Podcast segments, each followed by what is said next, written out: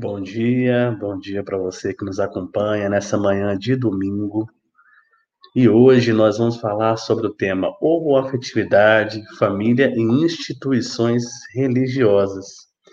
Para iniciar as nossas atividades da manhã de hoje, uh, estamos no mês de abril e em comemoração ao mês do livro espírita, que tradicionalmente na nossa casa nós temos uma preparação de ambiente diferenciada, nós vamos a uma canção do nosso companheiro Maicon Leal, que se intitula Razão para Viver.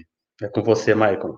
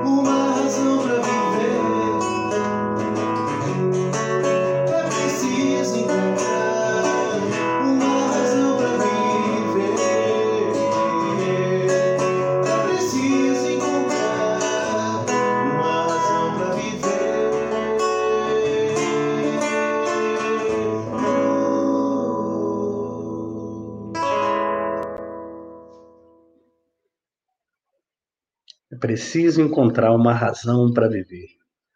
Né? Esse é o recado do nosso querido Maicon Leal para nossa manhã de domingo. E nesse momento, então, eu convido a todos a uma prece para início dos nossos trabalhos e levar os nossos pensamentos a Deus, nosso Pai, a Jesus, nosso irmão, e a espiritualidade amiga da casa de atual, para os nossos mentores, de cada um de nós, pedindo proteção, amparo, as intuições da espiritualidade para esses momentos que passamos, onde já por mais de um ano estamos junto à pandemia. Então, que nós possamos permanecer fortes, confiantes da providência divina e sabedores de que tudo passa. E o que fica são os aprendizados. Grato, então, mestre amado, por essa oportunidade. Pedimos que intuam o companheiro de hoje, o Wellington Baldo, que trará para nós tantos aprendizados e reflexões da nossa doutrina espírita. Que assim seja, graças a Deus. Convidamos então o nosso querido Wellington Balbo. Wellington, seja bem-vindo, meu irmão. Obrigado, Felipe, pelas palavras, pela apresentação. Vai ser um prazer estar aqui nessa manhã de domingo para nós falarmos num tema tão importante que é esse, a relação entre a questão da homoafetividade, a família e as instituições religiosas. Wellington, a palavra é sua, meu amigo. Fique à vontade. Obrigado, obrigado, Felipe. Vai ser um prazer, meus amigos. Agradeço novamente o convite do nosso querido André para estar aqui com vocês essa manhã de hoje, para nós podermos falar sobre a homoafetividade, a família e as instituições religiosas. Essa apresentação, ela está baseada num trabalho que eu realizo e já faço há bastante tempo, que fala sobre o suicídio. Conversando com uma amiga, ela me disse, ela comentou comigo que uh, as pessoas homoafetivas elas uh, seriam aí um grupo maior de risco, né, no que toca, no que se refere à ideação suicida. Então, nós fomos pesquisar, elaboramos algumas questões, propomos aos homoafetivos e, diante das respostas que nós colhemos, foram entrevistadas 112 pessoas, nós desenvolvemos algumas reflexões acerca dessa relação, acerca da família, acerca das instituições religiosas, como essas pessoas, como os homoafetivos enxergam ah, diante da sua orientação as famílias e as instituições religiosas. Porque é fundamental nós perguntarmos para as pessoas. Quando Allan Kardec, por exemplo, foi elaborar a doutrina espírita, Allan Kardec perguntou para os espíritos o que os espíritos pensavam, o que os espíritos diziam sobre determinados pontos. Então, quando nós vamos estudar um assunto, não adianta perguntar para A quando eu quero saber a resposta de B, eu tenho que perguntar para B. E nós fomos, então, estudar esse grupo, propusemos algumas indagações e as respostas que nós tivemos foram é, muito interessantes, muito interessantes mesmo. Dá para nós é, lançarmos isso para as famílias, para as instituições religiosas, para que nós trabalhemos adequadamente esses pontos. Então, eu não vou entrar aqui especificamente no tema suicídio. Nós vamos focar nessa relação que existe, né? Como os homoafetivos, como aquelas pessoas que estão passando pela experiência da homoafetividade, enxergam a família e as instituições religiosas. E como, né, algumas questões que a família e as instituições religiosas podem trabalhar para que, de certa maneira, todos a, a, convivam convivam bem, para que a família seja de fato um ponto de apoio, para que as instituições religiosas sejam um ponto de apoio. Então, eu me recordo que certa vez elaborei a seguinte uh, pergunta para as pessoas: quando você procura uma instituição religiosa, o que é que você quer? Qual é o seu objetivo? O que você pensa uh, em receber ao chegar numa instituição religiosa, seja ela qual for? Pode ser uma casa espírita, pode ser a igreja católica, evangélica, um templo budista, um terreiro. O que você procura encontrar?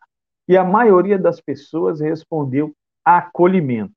Acolhimento é algo que todos querem buscar, seja querem encontrar, seja na instituição religiosa, seja na família. Então eu lanço Diante dessa indagação, eu lanço uma outra para todos nós que estamos aqui uh, assistindo, que estamos aqui nessa palestra, que estamos interagindo, para todos nós refletirmos. Qual é a ideia que eu tenho de família? O que é uma família para mim? O que representa a família? Se eu fizer essa pergunta, em geral as pessoas respondem o seguinte: a família para mim é tudo. A família, para mim, é a base. A família é o meu ponto de apoio. E aí eu indago: será que a família é de fato um ponto de apoio? Será que a família ela vem dentro desse nosso dos séculos 20 e 21, sendo essa instituição que entende os espíritos como eles estão? Será que hoje se eu quiser falar alguma coisa para minha família, eu poderei ser eu mesmo, sem usar máscaras? É claro que haverá dificuldades, situações, problemas, mas será que eu me sinto acolhido pela minha família? Esse é um grande ponto que nós devemos refletir. O que dizem os espíritos acerca da família? Os espíritos dizem que os laços de família para o avanço do espírito que está aqui na Terra são fundamentais. Se esses laços de família, se eles forem afrouxados, haverá um aumento do egoísmo. É o que dizem os espíritos em O Livro dos Espíritos. Então, são questões interessantes para a gente indagar. Será que eu estou apertando os laços de família? Será que eu, como dirigente de uma instituição religiosa, como colaborador de uma instituição religiosa, eu estou de fato entendendo como família e apertando esses laços? Será que eu estou entendendo, compreendendo as pessoas como espíritos imortais que elas são, diante das inúmeras experiências que nós temos? Ou eu imponho as minhas ideias, ou eu imponho as minhas vontades e acabo transformando a família num palco de opressão, acabo transformando a instituição religiosa também num palco de opressão. São questões muito interessantes para todos nós refletirmos. Eu, vocês, nós, será que se tivéssemos que contar alguma coisa, nós contaríamos para a nossa família? Nós teríamos na nossa família um ponto de apoio? E agora nós invertemos o papel. Será que se algum familiar nosso vier comentar algo conosco, qualquer coisa, não apenas referente à homoafetividade ou não, qualquer situação, será que eu o acolho? Será que eu empresto os meus ouvidos? Será que eu aperto esses laços de família? Como eu receberia uma questão uma dificuldade, um problema, um desafio proposto por um familiar. Então, nós tentarmos entender em que pé está a nossa família é fundamental. Para a gente poder, caso identifiquemos essa necessidade, apertarmos ainda mais esses laços. Então, meus amigos, como eu comentei com vocês, essa pesquisa foi realizada com 112 pessoas que estão passando pela experiência da homoafetividade. Dessas 112 pessoas, 44% que responderam são mulheres e 55,9%, quase 56%, são homens. Tá certo? E nós lançamos várias questões, mas algumas eu quero tratar de maneira mais profunda aqui. Eu propus essas reflexões, essas perguntas de início, para nós tentarmos entender qual é o papel da família. O que eu, como familiar, posso fazer para dar um apoio, para ajudar quem está passando por qualquer experiência aqui na Terra, qualquer uma. Sendo a Terra um mundo de provas e de expiações, natural que eu tenha que encontrar na família um ponto de apoio, um refrigério, um local que eu descanso a minha alma. Então nós perguntamos: você acha que a discriminação maior aos homoafetivos é por parte da e demos as seguintes opções: família, amigos, colegas de trabalho e instituições religiosas. 112 pessoas. 44% disseram que a maior parte da discriminação vem por parte da família. E muito parecido, muito empatado, 47% das pessoas responderam que a maior parte da discriminação vem pelas instituições religiosas. 8% pelos colegas de trabalho e apenas 1% por parte dos amigos, mostrando aí a importância da, da, da, amizade no contexto em que nós vivemos. E os próprios espíritos dizem isso. Com os amigos, nós podemos ser nós mesmos. Os amigos são aqueles que nos proporcionam o descanso à alma. Ora, por que, que os nossos familiares não podem ser também nossos amigos? Por que, que a família não pode ser aquele palco que eu descanso, que eu sou eu mesmo, que eu posso ser transparente, que eu posso ser espontâneo, que eu me comunico sem estar pisando em ovos? Por que, que a nossa família não pode ser isso? E por que que boa parte dessas pessoas responderam que sentem discriminação por parte da família, por parte das instituições religiosas? É digno de registro e nós precisamos pensar nisso. Por que que essas pessoas dizem isso? E a discriminação que mais dói, aquela que mais traz constrangimento, aquela que mais complica, vem de onde? Qual é aquela que mais machuca? Olha que interessante. Demos as quatro opções para as pessoas: família, amigos, colegas de trabalho e instituições religiosas. 86%, meus amigos, responderam que a discriminação que mais dói vem por parte da família. É aquela de fato que dói. O que que nós conseguimos extrair de uma resposta dessa? De que o mundo, ele pode até desabar lá fora, mas se eu encontro respaldo, se eu encontro, não estou falando só da uma afetividade não, qualquer questão, tá certo? Vamos ampliar isso, qualquer questão. Se eu encontro respaldo, apoio, acolhimento, amparo, um ombro amigo, se eu encontro isso na família, porque é de onde a discriminação mais dói, eu resolvo boa parte das minhas questões. Por quê? Porque eu me sinto amado, porque eu me sinto acolhido. Allan Kardec, num determinado momento de O Livro dos Espíritos, nos traz uma colocação muito feliz. A natureza deu ao homem a necessidade de amar e de ser amado. A natureza deu essa necessidade ao homem. De amar e de ser amado. Nós precisamos nos sentir amados. Nós precisamos nos sentir acolhidos. E quem pode fazer esse papel senão a família? Então, quando nós ouvimos discursos de que a família é a base de tudo, de que a família é o meu porto seguro, nós temos que nos esforçar, temos que nos empenhar, temos que fazer uma autorreflexão para verificar se nós estamos, de fato, que cada um deve refletir por si, deve pensar por si, se nós estamos sendo esse porto seguro para os nossos companheiros de caminhada.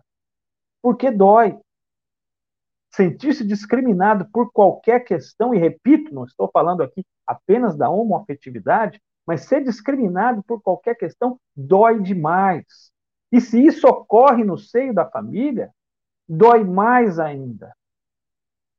Então, será que nós ah, vamos compreender de fato aquilo que disseram os espíritos? De que é apertando os laços de família, e apertar os laços de família não quer dizer apertar as pessoas, querer que as pessoas sejam conforme as minhas conveniências, conforme aquilo que eu acho correto. Não. Isso não é apertar os laços de família. Apertar os laços de família é de fato utilizar aquela palavra que muitos dizem hoje, mas poucos compreendem, chamada empatia. Colocar-se no lugar do outro tentar compreender, tentar entender as razões pelas quais o outro fez isso, o outro agiu assim ou agiu assado. Isso é apertar os laços de família. É transformar, de fato, a família nesse palco de amor, de harmonia, de transparência. Eu posso ser eu mesmo. Na minha família eu posso descansar. E olha só, depois nós temos aqui, ó, 4% dizem que são as instituições religiosas, a discriminação que mais dói, 6% dos colegas de trabalho e 4% dos amigos. Então, vejam, o nosso grande ponto está no fortalecimento desses laços a partir de uma autorreflexão. Como eu estou sendo naquele papel que desempenho como familiar. Como eu estou sendo pai, mãe, esposa, tio, primo, irmão, avô, avó, como eu estou me comportando? Será que as pessoas se sentem à vontade comigo? Será que as pessoas sentem que eu pude, que eu sou aquele indivíduo que aperta os laços de família, que eu compreendo, que elas podem contar comigo em qualquer momento? Eu, eu moro, eu resido em Salvador, mas eu sou do interior do estado de São Paulo, da cidade de Bauru. E eu me lembro que na época em que lá residia, tinha um padre muito amigo meu, chamado Padre Beto.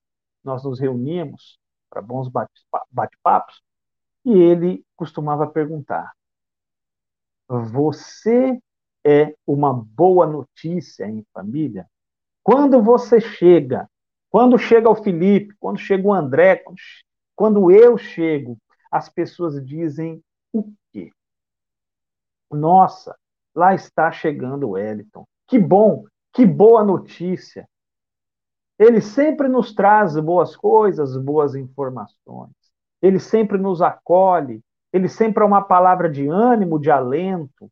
Nós podemos contar com ele. Nós conversamos, nós desabafamos com ele. Será que as pessoas dizem isso quando eu chego? Ou elas dizem, meu Deus do céu, lá vem o Wellington. O Wellington é terrível, é complicado, olha, não diga nada para ele, não. É tudo muito difícil. Sabe aquela pessoa que todo mundo tem medo de conversar? Cabe uma autorreflexão, porque se eu quiser colocar a família nesse patamar, nesse patamar que aperta os laços, nesse patamar que acolhe, eu preciso fazer uma autorreflexão. Começa por mim. Vai para a família, consequentemente para a sociedade. Se eu sou um indivíduo que recebo bem, se eu sou um cicerone, do amor em família, eu serei também essa pessoa em sociedade. Lembram lá no início da nossa explanação que nós falamos que as pessoas, elas querem ser acolhidas. As pessoas querem ser acolhidas. E isso é uma questão fundamental. Ainda, é, nessa pesquisa que nós realizamos, na realidade ela está no gerúndio, estamos realizando essa pesquisa nós perguntamos quando as dificuldades se fazem mais difíceis, quando as provas se fazem mais agudas, em quem você pede apoio? A maioria esmagadora das pessoas responderam que é na família. Eu não jogo tudo para o alto por causa da minha família. Então vejam, na família reside boa parte do remédio e dos males da nossa sociedade. O que dizem os espíritos? E aí eu reforço esse pensamento, a importância de apertar esses laços de família. Será que nós estamos realmente apertando esses laços de família? E no que concerne às instituições religiosas, se eu ocupo um papel na, na direção de uma casa espírita ou de uma outra instituição, como eu estou me relacionando com as pessoas, como eu estou me comportando. Porque vejam, todos nós, absolutamente todos nós, somos espíritos passando por experiências aqui nesse mundo. Ninguém é. Aquele indivíduo ele não é homoafetivo, ele não é heterossexual. Nós estamos, são experiências que nós passamos e que fazem com que o espírito avance, fazem com que o espírito vá agregando valores à sua bagagem espiritual. Ele vai crescendo, ele experimenta algo aqui, experimenta algo acolá, ele aprende mais adiante. Como nós estamos enxergando isso? Cabe essa reflexão. Por que, que as pessoas, agora falando diretamente da questão da homoafetividade, pelo menos as pessoas que responderam a essa pesquisa, não quero ter a pretensão aqui de fechar essa questão, mas por que, que as pessoas se sentem discriminadas? Por que, que isso dói? Quando nós perguntamos para essas 112 pessoas se elas, em algum momento, já se sentiram discriminadas, 96% respondeu que sim tanto por parte da família quanto por parte das instituições religiosas. Então fica essa indagação: por que isso ocorre? Será que é por causa de uma cultura materialista arraigada na nossa maneira de entender e de enxergar a vida? Porque todos nós, mesmo aqueles que se dizem espiritualistas, ainda têm um pé muito forte no materialismo, que enxerga apenas o aqui e agora. Ele não remonta, ele não transcende essa existência. Ele enxerga apenas esse exato momento. Aí a cultura materialista. Quer um exemplo muito claro dessa cultura materialista? Outro dia vi uma entrevista da modelo, nem sei se já dei esse exemplo aqui, deve ter dado, da modelo Gisele Bündchen, em que ela dizia estar passando pela síndrome do pânico. E as pessoas falavam assim, exclamavam: Nossa, mas ela tem de tudo, meu Deus. Ela tem de tudo, está com síndrome do pânico. E eu ficava me perguntando: tem de tudo o quê? Tem uma poupuda conta bancária? Ela é, segundo os padrões que se convencionou chamar de beleza, é bonita? É isso tudo? Então nós não entendemos o espírito que tem tantos outros pontos para avançar a gente não compreende mais essa vida do espírito. Os relacionamentos familiares, a questão profissional, cultural, moral, a vida do espírito em si, isso não vale. Vale apenas a conta bancária. E segundo a conta bancária, tem de tudo, está tudo certo. E aí, quando a gente vai para o campo, quando nós vamos perguntar para as pessoas, elas dizem o seguinte: não, nós queremos o apoio da nossa família. Nós queremos que as instituições religiosas nos acolham. Nós queremos que aquilo que Jesus disse, ama ao próximo como a ti mesmo, seja aplicado de maneira geral, independentemente da nossa orientação sexual, independentemente das escolhas que nós fizermos. Isso é para todos. Então, enquanto nós não fizermos uma reflexão mais profunda sobre o nosso papel enquanto componentes de uma família, enquanto trabalhadores, dirigentes, frequentadores de uma instituição religiosa, dificilmente teremos transformações sociais mais agudas. Porque somos nós, os homens, os homens que vão se melhorando, que transformarão as coisas que estão aqui na Terra. Boas instituições, elas são fruto de um trabalho de boas pessoas, de bons homens, de bons espíritos. Uma boa família, uma família estruturada, uma família que acolhe, ela é fruto de bons espíritos, de pessoas não perfeitas, mas pessoas que estão se empenhando para melhorar. O que, que nos diz Kardec do verdadeiro espírita? É aquele que procura domar as suas más inclinações. O verdadeiro espírita é esse. É o verdadeiro espírita que aperta os laços de família. É o verdadeiro espírita que transforma o seu centro espírita num recanto de paz, de harmonia, em que as pessoas ah, possam crescer, possam se desenvolver.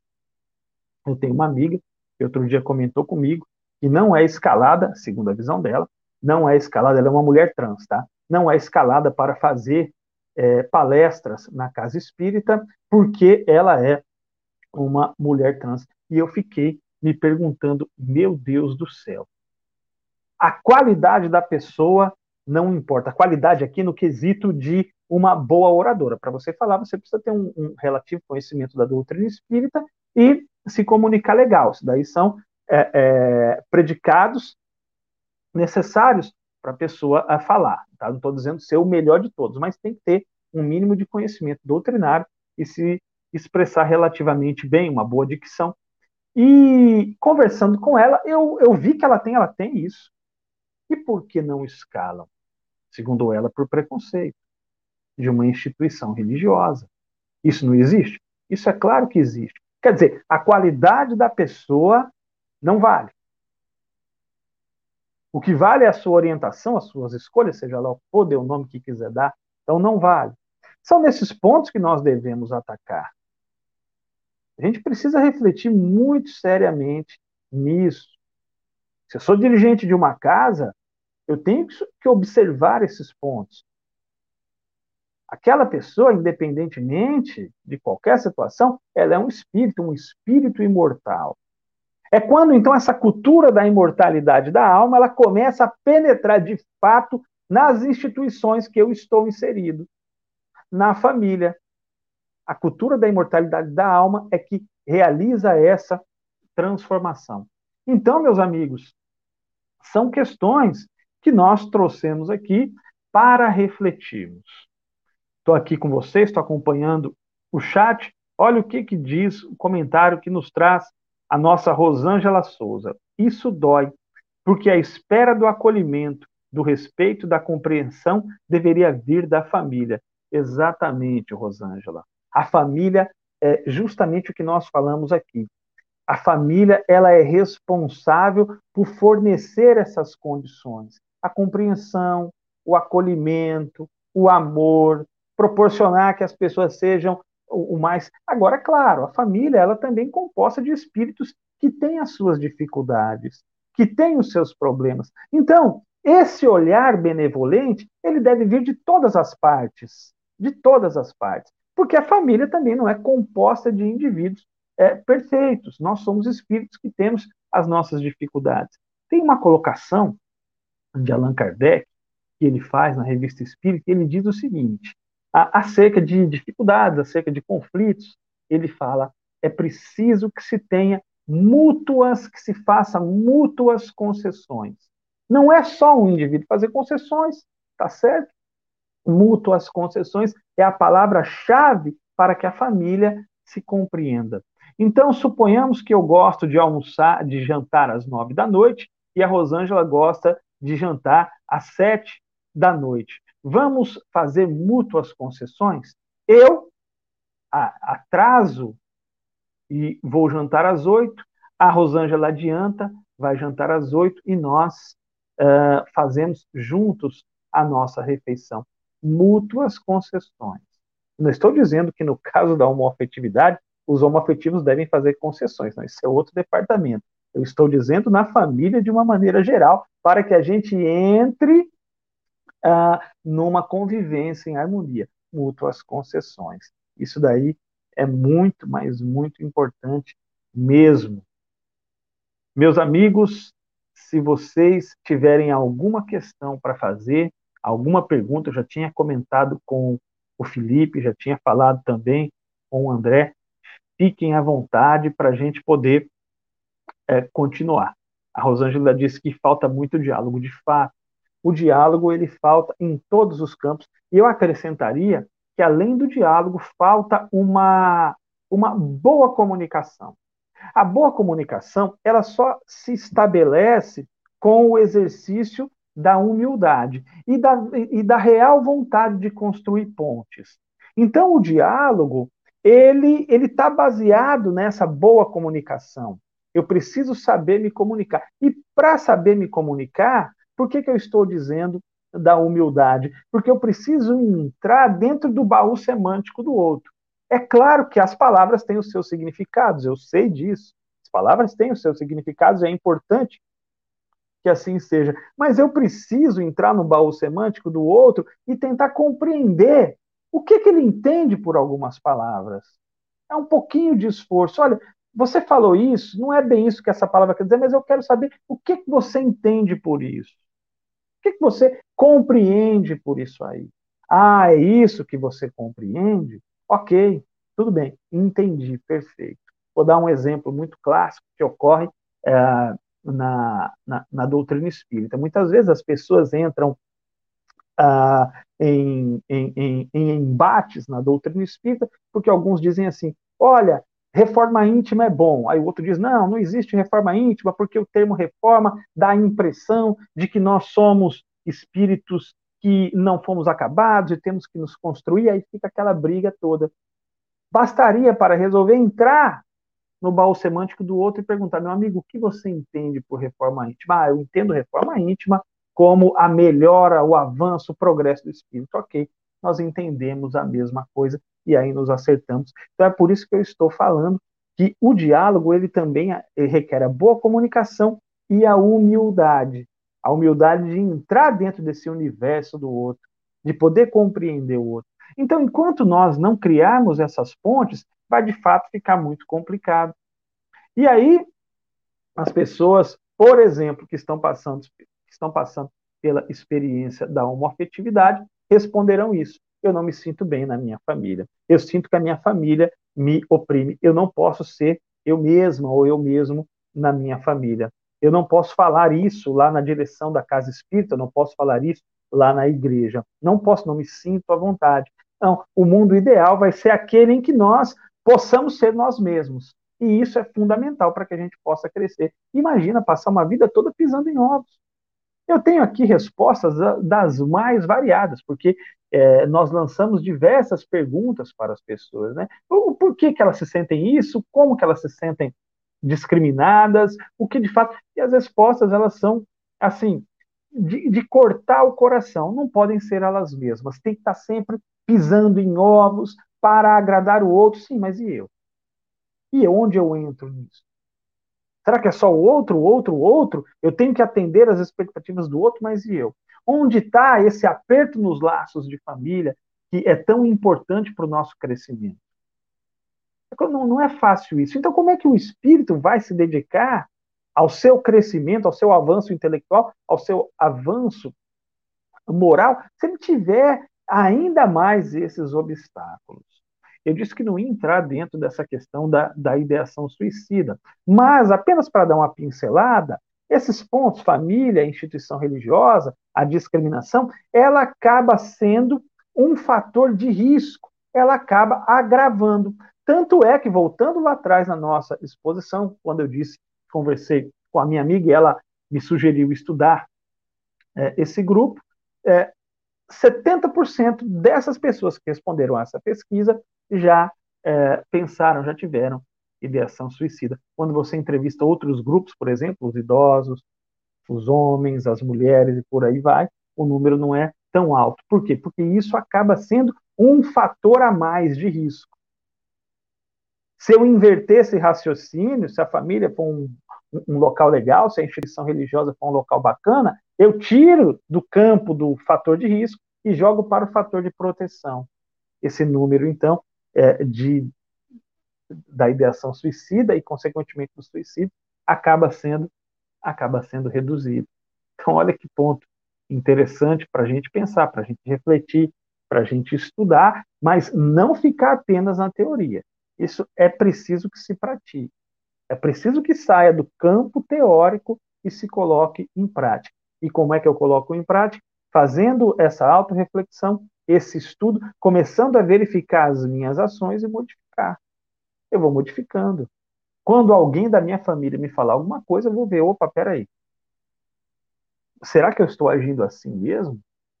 Será que eu não sou uma boa nova, como dizia o padre Beto? Será que eu não sou uma boa notícia em família? Cabe essa, essa ponderação para a gente fazer, para a gente analisar.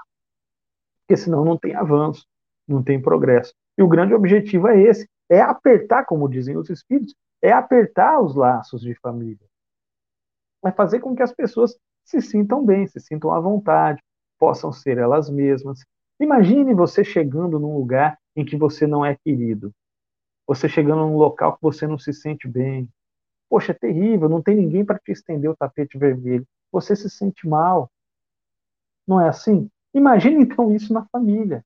Você, depois de um dia de trabalho, tendo que retornar para casa, ou você, então, é um homem, é, tem lá o seu namorado, vocês são homoafetivos, você quer apresentar o amor da sua vida, o seu companheiro, aquela pessoa que você escolheu para viver do seu lado, puxa vida, não posso fazer isso. não posso fazer isso porque o meu pai não vai gostar, minha mãe não vai gostar, ah, meu Deus, e agora? Que situação difícil. Isso gera um, um clima de tensão, de estresse, de conflito enorme no indivíduo. Puxa vida, frequento o centro espírita, frequento a igreja, mas eu não posso falar isso para o padre. Meu Deus do céu, como é que vão me olhar? Imagina, a gente é, é preciso quebrar isso.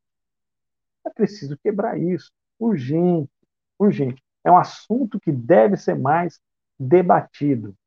Os números estão aí, os números estão mostrando. Como eu disse, eu não tenho a pretensão, porque o número de pessoas entrevistadas foi um número pequeno, mas é uma amostra é, significativa daquilo que, em geral, ocorre. Então é preciso mudar. É preciso mudar. Como? Estabelecer a família como um local de refrigério. Eu vou ser aquele que acolhe, eu vou ser aquele que apoia, eu vou ser aquele que empresta o ombro. E aí a gente sai daquela superficialidade. É, o que é família para você? Família é tudo. Respondeu lá uma pergunta, é tudo. Mas na realidade, não. Ela muitas vezes acaba sendo uh, um motivo, um fator de risco. Então nós temos que tomar esse cuidado para que a família não seja esse fator de risco. Então, meus amigos, tem alguma questão, Felipe? Você pode dar um alô? Será que os nossos amigos. Deixa eu puxar aqui o, os comentários. Cumprimentos a todos que estão aqui no Grêmio Espírita Atualpa para nossa reflexão. Depois, quem quiser, pessoal, pode me solicitar. Eu tenho esse trabalho, são vários textos que eu tenho, tá? Publicado em diversos lugares. Eu posso mandar o link para vocês Basta entrar no Facebook aí, é, o Wellington, o Balbo, que eu disponibilizo o link para vocês é, é, lerem esses textos, entrarem em contato com eles, tá bom? Fiquem à vontade, é só me procurar, estou à disposição de vocês. Wellington, uma perguntinha para você. É, recomendação de leitura acerca da temática, né, é uma construção muitas vezes de pensamento para alguns, para outros esse, esse, essa, isso é mais tranquilo. Que tipo de leitura, uh, autores, a gente pode recomendar para os nossos companheiros que estão em casa acerca da temática? Dessa temática que aborda a família? Isso, a família, a homofetividade. As instituições religiosas. O Felipe, tem um livro que eu gostei muito, tá? ele chama, eu tô até com ele, deixa eu ver se ele está aqui, tá? E para o resto da vida. É um livro de crônicas, ele tem traz alguns contos, algumas histórias bem interessantes que podem dar a real dimensão desse papel da família na vida do espírito de maneira geral. Tá certo? Eu recomendo também a leitura de O Livro dos Espíritos, a parte que fala da família, mas não uma leitura superficial, uma reflexão profunda em torno disso. Esse trabalho ele está mais baseado na ideação suicida e a gente puxou, pensou esse link aí ah, da relação da homofetividade com as instituições religiosas eh, e com a família. Eh, eu então, eu recomendo o estudo, o aprofundamento nessa parte que fala do livro dos espíritos, dos laços de família, da importância de se manter isso agregado. Há diversos artigos na revista Espírita em que Kardec retrata a importância da família para o crescimento uh, do espírito. Então, a leitura que eu recomendo é justamente essa daí, tá? É, para que a gente possa compreender o outro de fato, como ele está, como ele está, ser esse ombro amigo. E como é que a casa espírita ela pode se preparar para acolher toda a gama de diferenças que caracterizam a vida em sociedade? Como é que a gente se prepara para isso estruturalmente, a capacitação? Como é, como é que você sugere que a gente faça essa, esse nosso aprimoramento? Esse nosso aprimoramento, ele primeiro começa uh, de maneira individual, nessa autorreflexão que nós falamos aqui. Eu preciso uh, entender, a própria compreensão da doutrina espírita, ela já me dá essa situação. Eu sei que nós somos espíritos imortais E sendo espíritos imortais, eu vivencio inúmeras experiências. Então, essa própria reflexão íntima, ela já vai me capacitando. Agora, é preciso que as casas espíritas, já vamos falando do ambiente espírita, também conversem, falem sobre esse tema. Falem de fato sobre esse tema. Vamos tratar, então, agora, por exemplo, uma roda de conversa entre os dirigentes. Vamos tratar sobre o tema homoafetividade? Vamos tratar nós aqui como nós vamos lidar com a homoafetividade na casa espírita? Como nós vamos lidar com as outras inúmeras questões na casa espírita? Você, infelizmente, não vê isso nos centros espíritas, as pessoas trabalhando. Vamos aprofundar a questão que envolve o suicídio? Vamos trazer especialistas aqui um pouco de outras áreas, de outros campos da ciência, que possam criar pontes, e nós pegamos essa ponte essas teorias, essas ideias, esses tratados, esses trabalhos, fazemos um link com a doutrina espírita, é capacitar de fato fazer essa ponte dos trabalhadores teoricamente e depois você faz o link com a doutrina espírita, com o conhecimento doutrinário, que ele é extremamente inclusivo. Então é preciso trabalhar mais esses temas para a doutrina espírita é, estar bem inserida é, na atualidade. Veja, você tem, por exemplo, nas casas, é, não que eu seja contra isso, em hipótese alguma, muita cogitação sobre o mundo espiritual, o mundo espiritual, o mundo espiritual, mas é preciso também trabalhar as coisas aqui, as coisas terrenas. Então eu preciso né, oferecer ferramentas, oferecer subsídio teórico para que o trabalhador espírita consiga interagir com os mais diversos públicos, com as mais diversas pessoas, com as, as mais diversas correntes é, de pensamento. Sabe quando lá, no, na, lá na palestra, no meio da palestra, eu falei sobre as mútuas concessões? É justamente isso. Você vai, então, fazendo esse equilíbrio. É, a gente não encontra. Tem uma ou outra casa que acaba fazendo, mas isso é necessário. É importante tocar nesses pontos, né, nos desafios que as pessoas têm aqui na Terra. Eu preciso, como coordenador espírita, como dirigente espírita, oferecer esse subsídio teórico para que as pessoas possam, então, fazer esse link com a doutrina, capacitar nesse ponto. Como é que eu capacito? Eu capacito na teoria e capacito também na prática. Eu aprendo, né, eu pego, não é assim que dá o progresso intelectual, a gente aprende e pratica. A mesma coisa com o trabalhador espírita. Vamos ver uh, o que nós temos aí. Pego a teoria, capacito, coloco em prática. E depois eu não posso perder o controle dos resultados. Eu vou tendo os resultados, vou pegando, né? Olha, puxa vida, exemplo, é só um exemplo. Aumentou o, o, o público aqui, olha, aquele indivíduo né, melhorou por causa disso. Eu vou vendo os números, eu vou tendo todo esse controle. Wellington, temos mais uma perguntinha aqui. Na família, como começar e criar um campo de compreensão e tolerância perante valores de uma família idealizada e conservadora? Criar um campo de valores numa família conservadora? É essa a pergunta? Como se Isso. criar um campo de valores né, numa família conservadora? Olha. Isso, um campo de compreensão e tolerância, né, dentro desses valores que são mais conservadores, mais uh, idealizadores, vamos dizer assim. Olha, eu, eu sempre, eu sempre acredito na possibilidade, tá certo, do diálogo. Na possibilidade do diálogo. Independentemente do indivíduo ser ou não ser conservador, ou ele estar nesse lado, naquele lado, em determinadas correntes, o diálogo é sempre possível. Agora, para que ocorra o diálogo, é preciso que eu tenha um mínimo de humildade. E aí eu bato de novo nessa tecla, o conhecimento, o conhecimento espírita, ele é fundamental. Porque quando eu aplico o conhecimento espírita, tá? esteja eu, mesmo sendo um conservador, esteja eu em qualquer corrente, eu vou entender que as pessoas não são é, simplesmente uma folha que começou agora, não. Elas são espíritos imortais. Elas têm as suas tendências, as suas habilidades, as suas vocações. E a partir desse conhecimento, dessa compreensão, ora, eu deixo as pessoas serem aquilo que elas querem ser, agir como elas querem agir. Agora, nós precisamos ter respeito uns com os outros.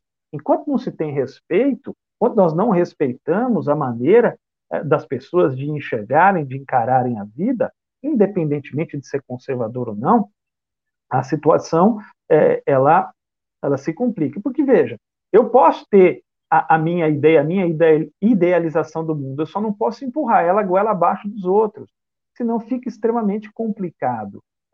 É por isso que a gente fala sempre da humildade. Será que a minha visão é a única visão correta? Será que essa maneira que eu estou enxergando a vida é a única maneira que existe? Será que não tem inteligência do outro lado? Será que a inteligência ela só está em frente, em frente ao espelho? Então, se eu fico parado no tempo, se eu não faço questionamentos, se eu não procuro ressignificar os meus próprios valores diante do mundo que eu estou vivendo, como é que eu vou avançar? Como é que eu vou, como é que eu vou crescer? Então, eu, eu, eu acho que é sempre, é sempre possível o, é sempre possível o diálogo, sempre possível. É, tem um filme espanhol que eu gostaria de deixar como espanhol não, perdão, mexicano que eu gostaria de deixar como dica para que nós é, possamos assistir. É, não estou me recordando o nome dele aqui, mas ele retrata bem. Eu vou resumir a história, depois vocês me procurem que eu, eu posso passar o, o, o nome do filme, eu vou procurar. Mas ele retrata bem a história de um, um pai conservador, um senhor já de uma determinada idade, e que ele está num lar de, uh, uh, num, num, num lar de repouso para idosos, e ele é um indivíduo extremamente linha dura, complicado, e ele acaba uh, perdendo tudo aquilo que ele tinha de dinheiro. Estou dando spoiler do filme, mas é só para a gente contextualizar. Estou dando spoiler. E ele é levado a viver numa, numa casa, né, numa espécie de, de, de casa onde convivem pessoas de todos os tipos, homoafetivos, de todos os tipos, todos os tipos de diversas nacionalidades, e ele tem que começar a conviver com aquelas pessoas. No começo é tudo muito difícil, as pessoas o estranham, ele estranha as pessoas, né? É um local lá meio hippie e tal. E, e, mas é curioso como vai se dando, como as relações vão sendo construídas e como eles começam, passam, convivendo de maneira mais próxima, eles passam a, a entender o universo do outro. Aí você vai me dizer, pô, mas isso é uma utopia. Pode ser, mas não custa a gente tentar, de repente, essa utopia numa utopia ao quadrado, ela se realiza. É, é, mas é, é, muito interessante. Pena que eu não me lembrei. Vontade de tentar dar um, dar um Google aqui para achar o filme e passo e passo para vocês. Mas é, uma, é, é, é um filme bem bacana para a gente poder entender como se passam as relações, as mais diversas visões de mundo e que elas podem fazer uma ponte. Eu sempre acho que é possível. E você acha, Wellington, é, a gente está chegando já no finalzinho do nosso, do nosso momento, é, da mesma maneira que a gente muitas vezes convida especialistas para falar das sistemáticas, a trazer companheiros que, cujo lugar de fala de fato é esse, né, da uma afetividade, para a gente conversar, para a gente entender como é que funciona, uh, e para a gente também criar uma empatia maior com o outro, a partir do momento que a gente escuta a vivência do outro, né, seja no, no âmbito da, da afetividade, seja no âmbito de quaisquer outras circunstâncias da vida, você acha que isso é salutar, que isso é importante, o envolvimento dos companheiros uh, que têm propriedade no assunto também para falar e para a gente gerar essa discussão acerca dos temas? Eu, eu, eu acho isso muito importante. Estabelecer esse diálogo e abrir esse espaço é muito importante. É claro que não é a única forma, mas é uma forma muito importante, porque aquele indivíduo ele passou por aquilo, ele vivenciou aquilo, então ele vai trazer a experiência dele. E isso, isso é muito enriquecedor e cria essa questão da empatia uh, que você tão bem colocou aqui para nós. Por que, que eu estou dizendo isso? Na nossa pesquisa, a gente foi perguntar para quem? Nós fomos perguntar justamente para os homoafetivos. Escuta, o que, que você pensa? Me diz aí, o que eu quero saber, o que, que tu pensa disso? Como é que você se sente? Você já se sentiu discriminado em família? Porque, não adianta eu pegar e falar assim, eu, no caso, sou estou heterossexual. Não adianta eu falar, olha, isso não existe. Não é dessa maneira. Não adianta eu falar isso. Eu preciso perguntar para as pessoas, escuta fulano, Como é que é? Você já passou? Me diga aí, responda aqui para mim. O que, que foi que houve? Quais são suas dores? Quais são suas dificuldades? Me fale. Eu quero ouvir você. Me diga aí. O que Kardec fez? Kardec não foi perguntar para os outros, Kardec perguntou para os espíritos, por meio de diversos médios, comparou as respostas. Então, é extremamente válido. Pergunta. Fala, meu filho, você, né, vai, vamos colocar uma afetividade. Está passando pela experiência da uma afetividade que, que você sente, o que, que você compreende, o que, que você enxerga da vida, a mulher trans, o homem trans, como é que você vê isso? É fundamental. E aí você traz. E você também aproxima do público. Porque para algumas pessoas é algo extremamente distante. Quando você traz. Eu tenho essa amiga que eu citei agora há pouco, e é preciso trazer, ó, traz ela, ô fulana, vem aqui, vamos, vamos conversar. É, diga, me fala, você passou por essa experiência. Você passou por essa experiência. Então, isso daí é funda, eu, eu acho muito válido, muito válido. É claro que tem outras maneiras, mas essa é uma, com certeza, é das mais eficazes, porque você proporciona aquele que passou pela experiência dar o seu testemunho. Wellington, nós estamos chegando ao final desse nosso momento. Muito obrigado pela sua presença, por esse acolhimento que nós recebemos aqui de você em nossa casa. Estamos muito contentes com esse dia e com essa oportunidade de conhecer um pouco mais da doutrina espírita através das suas especificidades, das suas diversas eh, possibilidades né, e campos de aprendizado. Então, da Casa Atual para você, o nosso muitíssimo obrigado pela sua presença conosco hoje. Eu, eu que agradeço, foi um prazer muito grande, viu, Felipe? Prazer te conhecer. Agradeço ao meu amigo André, já tenho um relacionamento já de um tempo. Obrigado a todos, obrigado quem esteve presente no chat. Maria, Rosângela, vi que a Luciana, uma amiga minha também, estava presente. Um grande abraço e nós possamos ter todos serenidade. Serenidade no nosso caminho, que é esse bem tão precioso. Com toda certeza. É isso, meus amigos. Gratidão pela presença de todos. Que tenhamos todos um domingo abençoado, de muita tranquilidade e paz. E conduzo, então, nossos pensamentos a mais uma oração, em agradecimento por esses momentos de aprendizado, de reflexão que levaremos para a nossa semana, para que possamos buscar empatia no outro, respeito o espaço do outro, compreendendo que estamos todos numa grande escola da vida. Obrigado, Mestre Jesus, por essa oportunidade de trabalhar na tua seara, de conhecer o teu evangelho, Mestre, e de pô-lo em prática no nosso dia a dia. Que assim seja, graças a Deus. Bom em paz, meus amigos, e que Deus acompanhe a todos nesse domingo e nessa semana que vem por aí.